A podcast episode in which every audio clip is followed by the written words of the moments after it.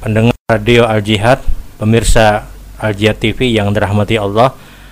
Kembali pada kesempatan hari ini insya Allah kita akan menjawab pertanyaan yang sudah dihadirkan. Assalamualaikum warahmatullahi wabarakatuh. Waalaikumsalam warahmatullahi wabarakatuh. Ada disebutkan dalam hadis barang siapa yang mengerjakan salat sunnah rawatib 12 rakaat maka akan dibangun rumah di sorga. Hadis riwayat Imam Muslim.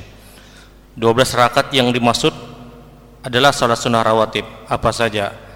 12 rakaat yang dimaksud sebagian yang masyur adalah dua rakaat sebelum sholat subuh empat rakaat sebelum zuhur dua rakaat setelah zuhur dua rakaat setelah maghrib dan dua rakaat setelah isya. Inilah 12 rakaat. Dalam riwayat Abdullah ibnu Umar hanya 10 rakaat. Dua rakaat sebelum sholat subuh dua rakaat sebelum zuhur dua rakaat setelah zuhur dua rakaat setelah maghrib dan dua rakaat setelah isya. Jadi perbedaannya di qobliyah zuhur 4 rakaat dan 2 rakaat.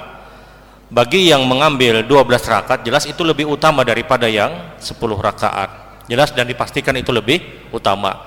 Dan ketika kita mengerjakan 4 rakaat sebelum zuhur kita punya dua pilihan. Pilihan yang pertama kita kerjakan 2 rakaat kemudian 2 rakaat. Pilihan yang kedua 4 rakaat dengan satu kali salam.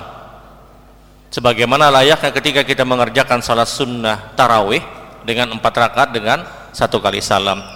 Mana yang lebih afdal antara empat rakaat dengan satu kali salam dengan dua rakaat kemudian dua rakaat? Di sini tidak bicara mana yang lebih afdal namun ini bicara mana yang lebih khusyuk bagi kita mana yang lebih nyaman. Dan Rasul Shallallahu Alaihi Wasallam ketika dihadapkan dengan dua pilihan Nabi senantiasa mengambil pilihan yang termudah. Rasul ketika dihadapkan dengan dua pilihan akhada bi aisrihima Nabi senantiasa mengambil pilihan yang termudah dan ingat, mudah bagi kita belum tentu mudah menurut orang lain. Ada orang yang mungkin empat rakaat dengan satu kali salam mudah bagi dia, maka silakan dengan pilihan tersebut. Ada orang yang mungkin dua rakaat kemudian dua rakaat. Kenapa? Kalau empat rakaat misalnya ngalih banar mahapalinya bingung tiga k empat banyak sekali was-was ini dan yang lainnya maka pilihan dia mungkin jatuh pada dua rakaat kemudian dua rakaat wallahu alam